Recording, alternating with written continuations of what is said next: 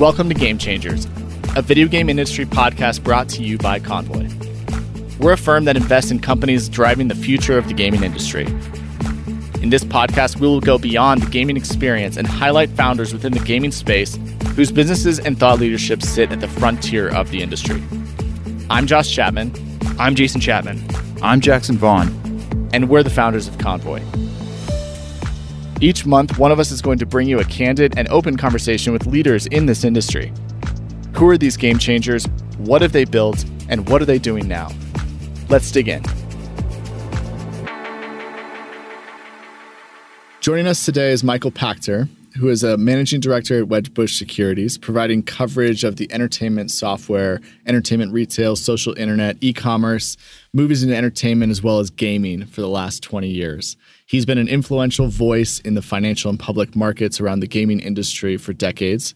He's a highly regarded industry leader and the go to expert for virtually every name he covers and more.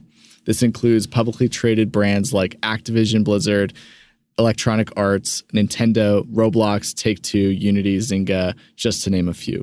Michael's edge comes from his 20 plus years in equity research and his accompanying deep knowledge and expertise in the technology, entertainment, software, media, and gaming landscape. Welcome to the show, Michael. Thanks for joining us. Thank you, Josh. I'm very flattered. That was a nice intro. Absolutely. Absolutely. We'd like to start off every podcast by asking our guests, what are you video games are you playing right now? Ha.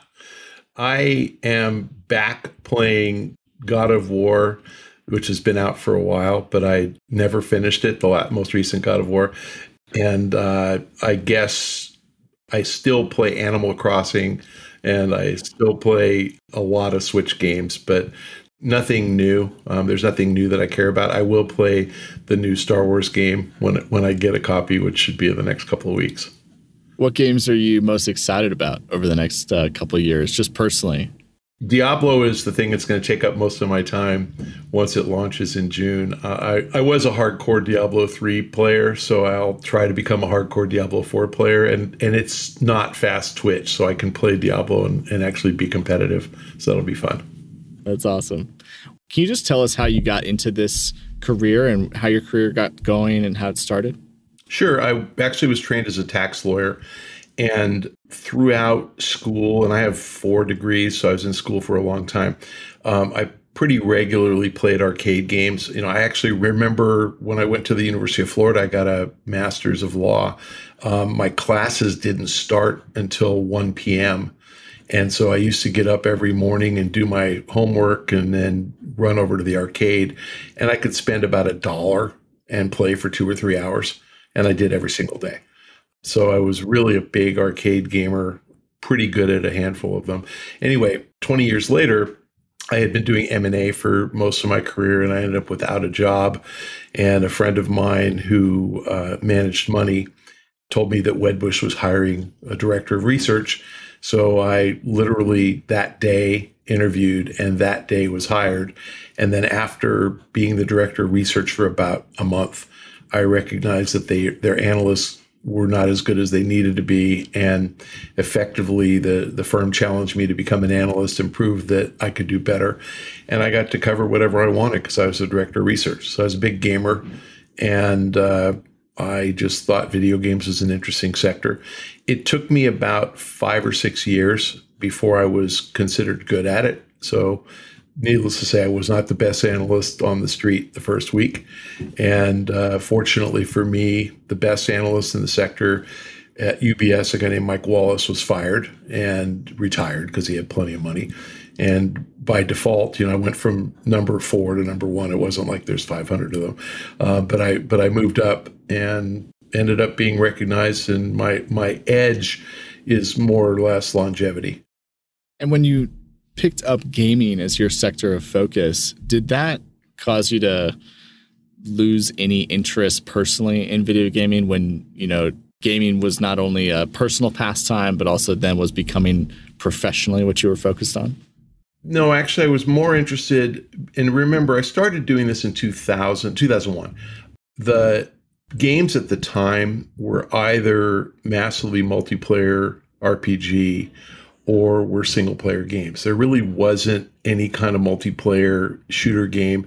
You know, we were able to string together a bunch of computers running a mod of Half Life called Counter Strike, and we were able to play against one another. But it wasn't well networked, and and literally, I started the year that Halo came out. And so we didn't have Halo yet. And that was two years before Call of Duty came out. So we didn't really have Call of Duty yet. And Microsoft figured out multiplayer and rolled it out, but hardly anybody played it. So I was a big single player game player. I loved, you know, Fallout and Max Payne. I mean, I was I loved single player games. I really slowed down my frequency of and duration of gameplay when multiplayer became the thing. And that's mostly because I suck at it. And by suck, I mean I'm just not fast switch enough. I you know I can't respond fast enough. And if I play good players in Call of Duty, I am dead before I even see them. You know, and I mean I can I can function in multiplayer games like Overwatch. You know, I can play Reinhardt and be a tank because I get how to play the game. I just am not good at anything except maybe getting in the way. So I can play that game, but I don't enjoy it that much. I mean, it's okay. You know, I, I, think games like Apex are interesting because there's so many different characters and so many different skills and kind of the strategy of what team to put together against what other team. When you started covering this and you said 2000, 2001, what was it like to watch Microsoft launch out multiplayer? Were they criticized a lot for that? Was it a failed experiment that they were trying because technologically the internet couldn't support that at the time? What was it like to watch the multiplayer of gaming emerge across these gaming corporates? I was one of the critics, so I didn't share their vision that people wanted to play multiplayer. And my criticism at the time was that games were an escape and that even though, you know, I think their analogy was that we we don't watch movies in the theater alone, we go with our friends and then we talk about them afterwards and before and whatever.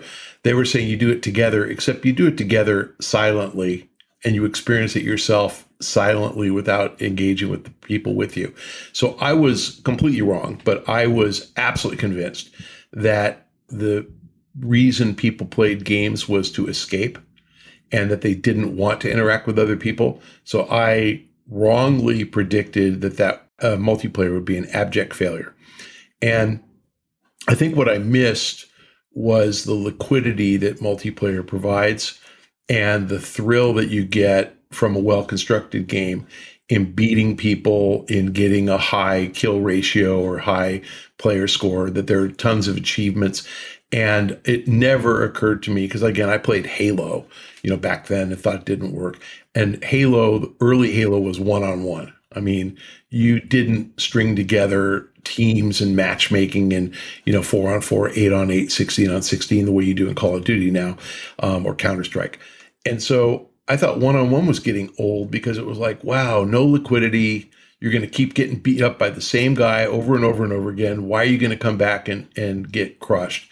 And it just never occurred to me that it would become so popular that you would have, you know, 30 million people playing Call of Duty every week and that they would match make perfectly, you know, because they could track every move you've made and that they would put you into a competitive match. And I think Activision expected to sell 12 or 13 million like the other Call of Duties had, and it sold 20 something. And no one thought that kind of game could sell 20 million. And all of a sudden, Vince and Jason were due a $128 million bonus. So Activision, you know, trumped up a reason to fire them, uh, was sued, ended up settling for the full amount. So, you know, clearly I didn't ever expect anything to be that big. Activision didn't expect it. Vince and Jason didn't expect it. But multiplayer blew up and, you know, it, it's like watching Fortnite blow up. Like, how did that happen? None of us saw it coming. And do we want to give, you know, Epic credit for figuring that out? They didn't know. It was a tech demo. You know, do we want to give the League of Legends guys credit for figuring that out? They had no idea you know, or they wouldn't have sold for $400 million. I mean, clearly they had no idea. Well, that's okay. I might be a, a little bit younger than you, but I'm also getting smoked in Call of Duty right now. So I feel the pain. It's truly quite intense. Going back to that 2000 to 2005 timeframe, Microsoft launching into multiplayer, no one really saw that coming. And then as it started to kind of ripple out with Call of Duty, at what point did the market change its mind? Or did it change its mind really overnight once they saw the numbers like that bonus number you just mentioned for Vince and Jason? I mean, again, rolling back to those years, I remember that Activision, who launched Call of Duty in 2003, embraced Xbox Live and said, you know, our game will work on Xbox Live and go for it. And Microsoft was all in on that, but Activision didn't get paid for it. It was just part of the the deal. So Microsoft was collecting five bucks a month from Xbox Live Gold members, and Activision was getting none of the money, and they didn't ask for any. And you know, Bobby Kotick being the greediest man in in the games industry, um, in a good way, greed is good. Um, didn't ask for any money. Of course, EA, you know, at the time run run by uh, Larry Probst, it was pre Riccitiello as CEO. EA pulled all their games off of Xbox Live because they couldn't get revenue share. And then in 2005, once Riccitiello was uh, was CEO, I think he didn't, he didn't, he wasn't until 2007. Sorry, pre Riccitiello still. They came back to Microsoft with their tail between their legs and said, "Never mind, can we please be on Xbox Live?" And that was for you know FIFA and Battlefield and whatever else they had. So Again, nobody saw this as a big driver of game sales. They thought it was just Microsoft trying to sell Xbox Live Gold. And, you know, unbeknownst to all of us, the infrastructure that ultimately became Azure. You know, Microsoft was building that infrastructure across the board for cloud. I don't think anybody appreciated how smart Microsoft was at the time in building out Xbox Live. And that has, as you know, evolved into Game Pass. So 2005, when EA gave in, that was when people started to realize it was a big deal. It really took, I mean, there are some companies that are still bad at multiplayer, Ubisoft. You know, it took, it still took, and Nintendo, you know, it still took another decade before everybody embraced it. And even Take Two, you know, until Grand Theft Auto Online, I don't think they were particularly good at multiplayer. In that 2000 to 2005 ish era, which is sort of the peak of sort of PC multiplayer really starting to take off, console doing well, but still pre mobile adoption. Who are the management teams that you think were the most impressive? And then what was a call that you made, uh, sort of from your vantage point in equity research, that was an outlier call that you were on an island thinking at that time? It really was Activision, and and I remember the president of Activision Publishing at the time, a guy named Ron Doornink, telling me we poached the team from Medal of Honor, which was Vince Jason, and Craig Allen, who was at Spark. And we're going to build a PC version of Medal of Honor, but we're going to re- reskin it and call it Call of Duty.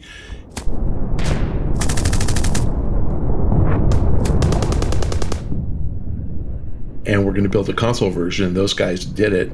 And he said, This is going to change the world. And I was looking at him like, Yeah, that's just what we need is another World War II shooter game. And, you know, the, where Vince and Jason really innovated was modernizing it. So Modern Warfare is the first game that really changed the world, which I think was 07. But that was the first one that really players just embraced that and said, This is fun and I didn't see that coming.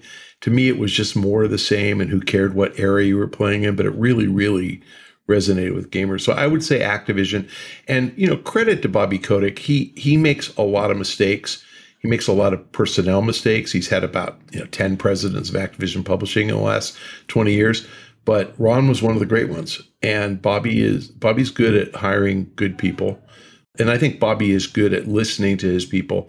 So that company refining its focus to Blizzard, you know, plus Call of Duty, that was pretty smart. I mean, they they kind of got out of everything else that didn't matter. I still think there's room for a brand like Skylanders to be revived.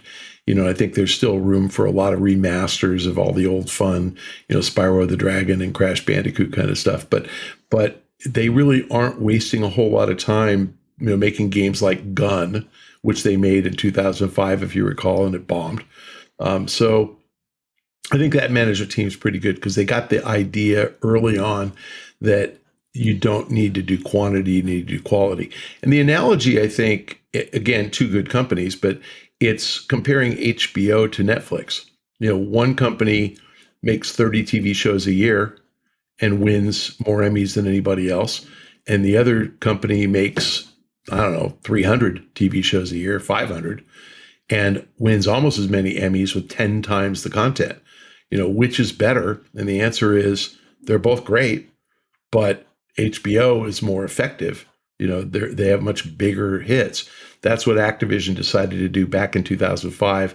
Kind of stuck with it. They, you know, obviously Guitar Hero was a big hit, Skylanders a big hit. So they they they've reinvented themselves a few times, but but really now Overwatch, Diablo, the Blizzard team really has been driving that company.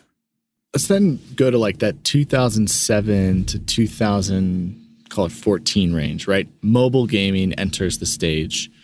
What was that like to watch all these companies be forced to at least take a look at mobile gaming, if not pivot into it pretty quickly? What did you notice? What did you see? And what what are the trends that really popped out to you? And what was it like covering it on the equity research side? Yeah, and back to Bobby Kotick. Bobby pretty famously said in 2006 or 7, I don't understand mobile. But what I know is that if we tried it, we would suck at it. So I'm going to sit back and watch and figure out if this is really a thing. And if it is, I'm going to decide if we should build it ourselves or buy it. And it took them until 2015 to buy King. So they really they never they never made a mobile game I don't think till they bought King. Poss- oh, Heroes of the Storm and uh, Hearthstone for 14 probably something like that. So they, they didn't do anything for the next seven years. On the other hand, EA was all in on mobile back in 2002. And, you know, they bought Jamdat in 2006. And, you know, Jamdat was feature phone, you know, not smartphone. And if you remember Jamdat bowling, you would press the buttons on your feature phone to line your bowling ball up, you know, in the lane, and then you'd be able to pull back and let go to spin the ball. And it was just dopey, you know, and that was all Jamdat made. I mean, again, Jamdat was early and their games were good, but they weren't feature, I'm sorry, smartphone games. So, you know, EA went into it too early. And to be honest with you, EA barely grew the next 15 years in mobile. What we learned, and it was hard to forecast this because no, nobody understood mobile back then, is that the skill set for mobile is completely different than the skill set for console or PC. And by completely different, I think the right analogy is television show production to movie production. Console games before multiplayer were self contained experiences, beginning, middle, end. Maybe they lasted 10 or 12 or 20 hours, but it was like a movie. And there was a mission and you wanted to beat the final boss at the end and you had to progress through the game to get to the final boss battle and you won you, know, you won and it was over. Tv shows are not like that at all. Each episode has a story but it ends and you're waiting for the next episode. So activision didn't have any of the mobile types working there neither did ea neither did take two so recognizing it's different why the need to own them and the answer really was that the consumer spend was shifting from purchasing games to ongoing experiences within app purchases. And it's harder to make games as a service in console than it is games as a service in in mobile. Why do you think that is? Why do you think it's harder? Um, because you're taking an established construct, an established monetization method. Like you pay 60 bucks for the game, you don't expect to have to buy anything else, right? So, uh, what was that game that Take Two put out a few years ago where you were you were fighting dinosaurs? I forgot the name of it, but it it bombed after one week because as soon as you played, it was it was the Turtle Rock guys in San Diego made it. I, it it'll come to me, but as soon as you you downloaded the game, as soon as you played the game, they would try to monetize monetize. So people like, I spent sixty bucks, I shouldn't have to buy any more stuff, and that's the problem. Like uh, once you spend 60 bucks, nobody wants to spend any more. It's different if you're buying a, a new map for Call of Duty, which used to be 15 bucks, people would spend that. But if you don't get something brand new and extra, they don't want to spend any money. And so the exception to this is Grand Theft Auto Online, which kind of required you to buy the game and then figured out a way to have an ongoing experience. But the monetization method for in app is create a balanced economy where people who have more time than money will grind it out and will earn the stuff they need to, to complete the game. And people with more money than time won't, and they'll buy the stuff. And the balance, the key there is the free player doesn't feel like the whale is getting an advantage on him because he can earn everything the whale can buy. And the whale doesn't feel particularly cheated, you know, for spending it because he's got to keep up with the free players. And that is really hard to do. The, I mean, the guys who are good at it, Supercell, really good at it.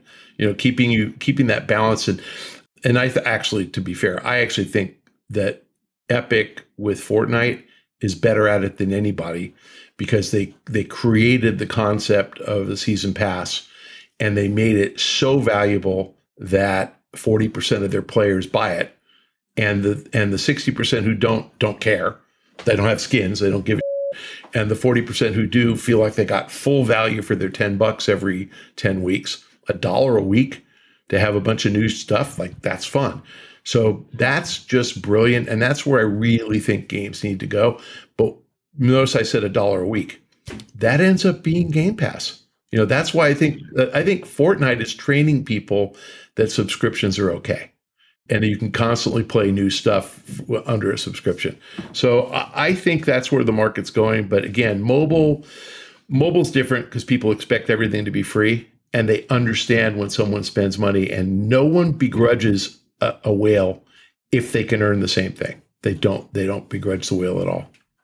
I love that point. Let's dive into that a little bit around the evolution of the business model of gaming, right? We've went from pay per play with the arcade model to then you have to buy the console and the game itself, right? So just the 60 bucks, 50 bucks. And then we went to free to play, which had in game monetization. And now we have this season pass, effectively a game pass subscription model that's sort of, I don't want to say it's emerging because this has been around for a while, but it's definitely taking over a larger and increasingly larger portion of the gaming universe across whether it's a publisher or a console. What do you think is next for the business model of gaming? What do you think dies out? Does anything die out? Is there just room for all five, six, seven business models to coexist? What do you think is next? Well, the uh, the last thing you said is is the way it's going to be. There's there's plenty of room. My movie TV analogy, I probably should have made a filmed entertainment analogy so we can be entertained by going to a movie theater and, and paying, you know, 10 or 15 bucks and watching a movie. That's the console game. We can be entertained by watching TV shows and either commercial broadcast or paying a subscription to cable or whatever and, and getting our, our fill. We can be entertained by watching YouTube. You know, there's plenty of ways to TikTok videos. So there's plenty of ways to make money. And I think that the there's room for all of them box office is not going to grow, but consumption of film is growing. The, the, the fact is that you're now subscribing to Peacock, and I just watched, I think it was Peacock, I just watched A Knock at the Cabin or uh, whatever, Knock at the Cabin Door. I just watched that movie with Dave Bautista. It was okay, but I watched it for free, you know, and I actually looked up the release date. It was only like 45 days ago. So it's on for free pretty quickly. Disney does that all the time now. Obviously, we're not getting Avatar soon, but we'll get it eventually. But I saw Top Gun in the theater and then I watched it again on Epix or something else. These guys are pumping out content to streaming services. And what happens when you have a streaming service? Well, you know, let's just take a contrast between 1940 and 2020, right? In 1940, the only people who could see a film went to the movie theater, period. There was no TV, there was no internet. So, how many people saw a movie? And you can go look up, you know, Wizard of Oz or or Gone with the Wind, whatever the biggest box office film of all time was, and divide by the ticket price. And the answer was a couple hundred million, maybe. How many people saw Avatar? Not not this one, the last one. And the answer is a couple of billion.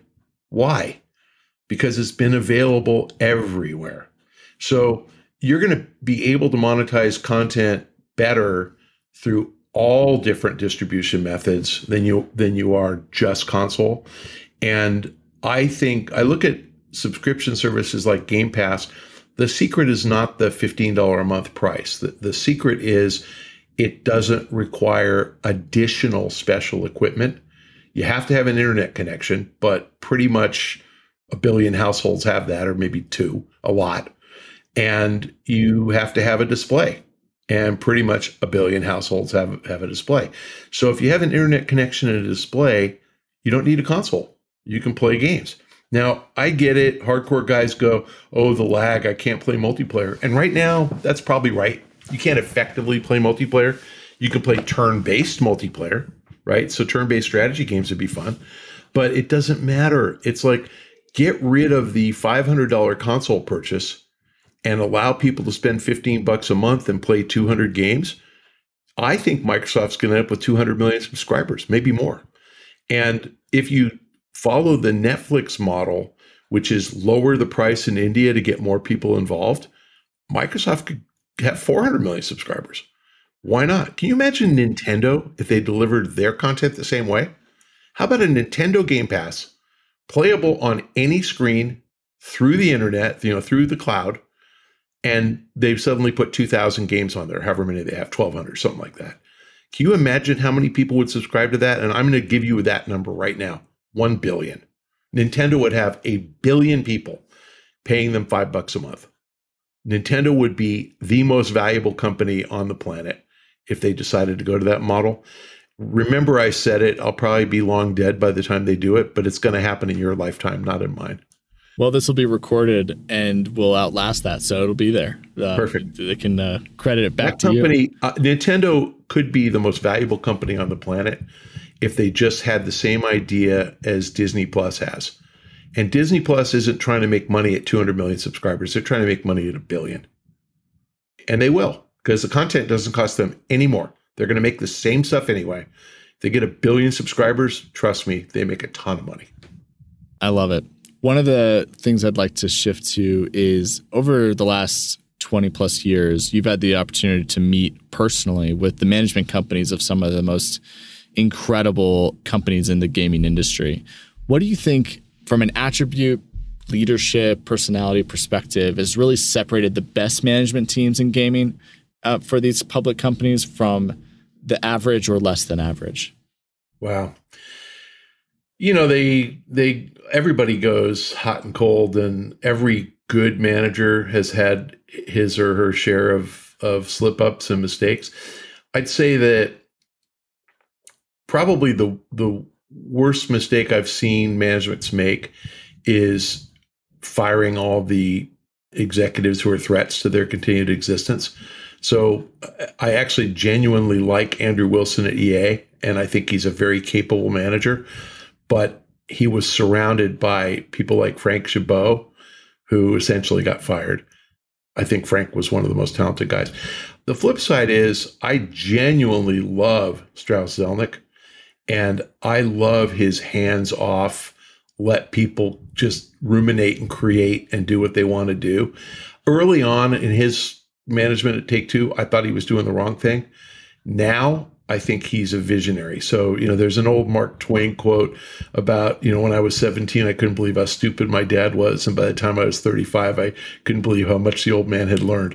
You know, it's like as you age, you appreciate how good people are. Strauss is really good. He's really jumped out at me as being great. Lars Wingefors. Lars is an audacious, just crazy man he's like he just has this idea. He's a rich guy in sweden who just had too much money and had a vision that he was going to consolidate the video game industry and grow this giant business. And he started out buying thq assets out of bankruptcy. And then he's just kind of cobbled together saber and gearbox and just boy what a job that guy's doing. So i'm truly impressed by lars and i'm truly impressed by embracer. I have no idea what it's worth. I don't cover them but i, I think that it's nice to see guys like that keeping franchises alive. Whatever you think of Saints Row, it's fun. You know that that they keep making fun stuff. They're doing a uh, Borderlands movie. you know, which I doubt will be as big as Super Mario, but it'll be big, you know, and it'll reinforce the the value of the brand. So I I love that guy too. I think he's doing a great job. And as I said before, I really like uh, Bobby Kotick a lot. Um, I think he's smart, and I'm I'm sad to see Activision going away as a public company. Uh, I think that Microsoft will manage those assets very well. Phil Spencer's really good too. Looking at the management teams that are sort of up and coming in gaming, uh, from growth stage to the latest IPOs, what advice would you have for Series B, C, D, E companies in the venture capital space that are sort of considering going public, considering you know selling to a larger group? What advice would you have for those founders and CEO management teams that you also get to interact with as they kind of rise up here? You know, I think that the best person to emulate is Ronald Reagan. And, and I say this as a pretty liberal Democrat. Um, one of the most effective presidents of, of the past century. And the reason is that he knew what he didn't know and acknowledged it and surrounded himself with people who were better than him. There's something to that. And I think that every CEO that I've seen fail, they did so because they thought they knew better. And every CEO I've seen who succeeded let his people do what they were good at and let them thrive. That's why that's why I like Strauss so much. I mean, Strauss is a super capable guy, but he's not going to go in and tell Sam Houser, you know, how to make GTA 6 or when to make it. So I think the best advice anybody can follow is assume you don't know the answer to stuff and ask people for their opinion. Always solicit ways to improve. My mantra in my job is I think all the time about where I could be wrong instead of thinking all the time about how to justify that I'm right. It doesn't matter. I, I need to be right, but I don't have to justify it. And if I'm wrong, I need to know it. So I, my advice to any startup, any mid midlife venture is think about where you could be wrong and solicit, you know, any kind of advice you can get to make your business better. It's great advice. I think a lot of CEOs and management teams could benefit from that. Uh, a couple more questions as we finish this out. Looking at the current point in the economic cycle, you've seen gaming go through a few different macro cycles, right? Through the dot com bust, financial crisis, and whatever we want to call is happening right now. What are you paying attention to? What have you noticed over the last few cycles? And what's top of mind for you right now as history is semi repeating slash repeating itself or or changing this time around? Yeah, this is not a cyclical business. And I think that the market just gets it wrong. This is a growth business, period. And the growth isn't going to be linear. So it's possible that you get a boom during COVID, more people at home and working less hard or have more time to spend playing games, and then a bust when everybody's fully employed and worried about whether they're going to lose their jobs or whether inflation is going to mean they can't afford to eat, so they're cutting back on spending. But that's not the industry's problem. That's that's a global problem. Um, the reason it's a growth industry, period, is you know back to four or five questions ago the methods of distribution of gaming are expanding and if they keep expanding more and more people are going to play games period and each new group of players is going to be monetized somehow whether it's through ads or subscription or in-app purchase or something else. Ads is the biggest opportunity i think. So new methods of distribution means growth of, of monetization period. More women playing games and i you know i'm not suggesting that it's it's horribly unbalanced but but the gaming population on console pc is probably 60 40 male and it's going to be 50 50 just because it is and that'll require you know tailoring games that appeal to everybody and that you're seeing that i mean we're getting games like that then you're going to have an age demographic. So the 80 year old people who've never played a game are going to die. And some newborn is going to play games the rest of his life. So you, you get, you know, demographic expansion through more women, demographic expansion through an aging population that will play games forever, um, expansion through new distribution methods, expansion by driving the cost of playing games down by eliminating the console through a Game Pass type service. Imagine Game Pass with the ad supported tier that Netflix just launched. You know, so instead of 15 bucks, maybe it's 6.99 with ads. Netflix just told us in the US they are making more than that delta, you know, 850 per user in the US through ads. What if Microsoft adopted that? And by the way, you know who Netflix's ad tier ad delivery partner is? Microsoft. So why is Microsoft investing in that? Because they're going to do it. So as you do that, I I think you you'll end up seeing the gaming audience double and seeing gaming revenues grow high single digit, eight, nine percent for at least the next 20 years. That is reminiscent of healthcare in the mid 60s after Medicare, Medicaid passed. You get expansion of accessibility to healthcare and an aging population because they're healthier and more consumption of medical services. That's exactly what gaming is going to be expansion of game delivery and an aging population who's going to consume more games. So I love this sector, and the market is wrong, and they're going to figure it out. And uh, I particularly love anybody who is in that value chain of delivering ads in games. So I think that's the place to, to play. What other sectors right now in gaming are, are exciting to you? What other trends do you think are going to emerge over the next five years? User generated content that is monetizable is probably the next biggest opportunity. And I five years is tough because it's not a tech thing as much as it's a mindset that the owners of IP have to allow players to modify their IP and and sell new things. So I mean an example of this would be the game Animal Crossing. And if you remember, there was a creator you know app or part of that game where you could design your outfit or whatever. And there were guys who were doing you know like louis vuitton purses and and burberry sweaters and things in the game. But you know burberry was doing it. I mean the brands were doing it. But you couldn't buy one you know? And imagine if you could buy a burberry sweater in animal crossing. Would you? Well i'm guessing they would sell a million every time they launched a new sweater. And even if it was a dollar if they launched a sweater a week and they only made 50 million bucks, that's worth it. It's worth putting a few artists on that to do it. So Nintendo wouldn't allow it, but they should. You know, so I think that's a big opportunity. And user generated content can take any form. So it could be level design, it could be the democratization of game creation. You know, it, it, somebody's going to come up with an Axie Infinity frame breaking type game. It won't be that, but that is all user driven and allow users to to just give them an open platform. And if I had to bet, it's Epic. You know that that's what this big GDC reveal was on Unreal. But again, it doesn't matter if it's the game or it's the marketplace. So I don't want to overuse a, a well-worn term, but it, essentially, this is NFTs. Let people create anything they want in a game and let them sell it and charge them a small marketplace fee for the privilege of of you know selling their creations.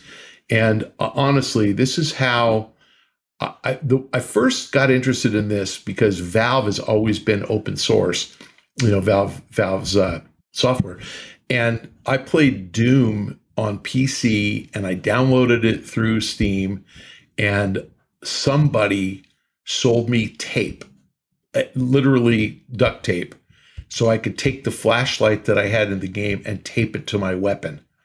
And instead of having to toggle between the flashlight and my rifle and try to kill a demon rushing me that I couldn't see, I put my flashlight on the weapon and I could see him the whole way.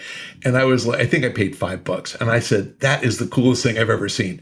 That's and that was 2005. I don't know. That was the first time I ever bought an NFT. That was the first time I ever bought user generated content. And I'm just like, this is brilliant.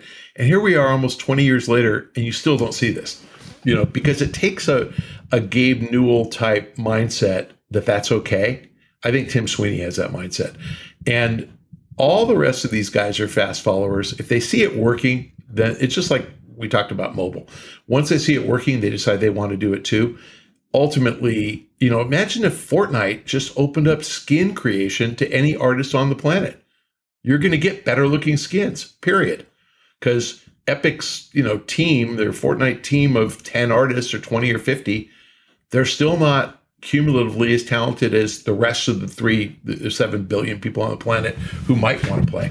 You know, so I, I think ultimately you're going to get like remarkable creations once this opens up, but I don't know that it'll be in the next five years. Amazing. Michael, thank you so much for sharing such immense insights over the last, you know, decades of scene gaming and amazing management teams and trends and cycles. Uh, thank you for all these amazing insights. It's truly just awesome. So thank you so much, Michael. My pleasure.